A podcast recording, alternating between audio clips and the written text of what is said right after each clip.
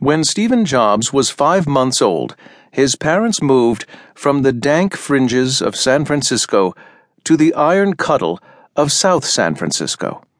There, Paul Jobs continued to work for a finance company as a jack of all trades. He collected bad debts, checked the terms of automobile dealers' loans, and used a knack for picking locks to help repossess cars that were scattered about Northern California. Paul Jobs looked like a responsible James Dean. He was lean, had closely cropped brown hair, and tightly drawn skin.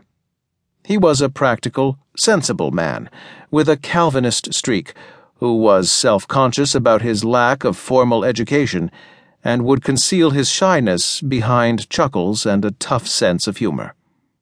Jobs had been raised on a small farm in Germantown, Wisconsin but when it failed to provide enough for the two families it was supposed to support, he and his parents moved to West Bend, Indiana.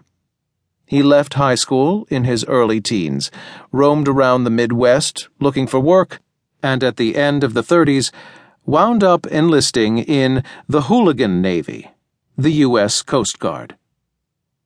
At the end of World War II, while his ship was being decommissioned in San Francisco, Jobs bet a shipmate that he would find a bride in the shadow of the Golden Gate.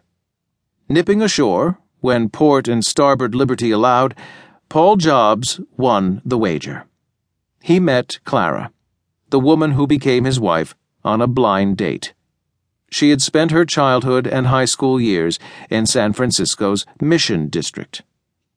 After several years in the Midwest, where Jobs worked as a machinist at International Harvester and a used car salesman, he and his wife returned to San Francisco in 1952. It was there that they started to raise their family and experience the perils of parenthood.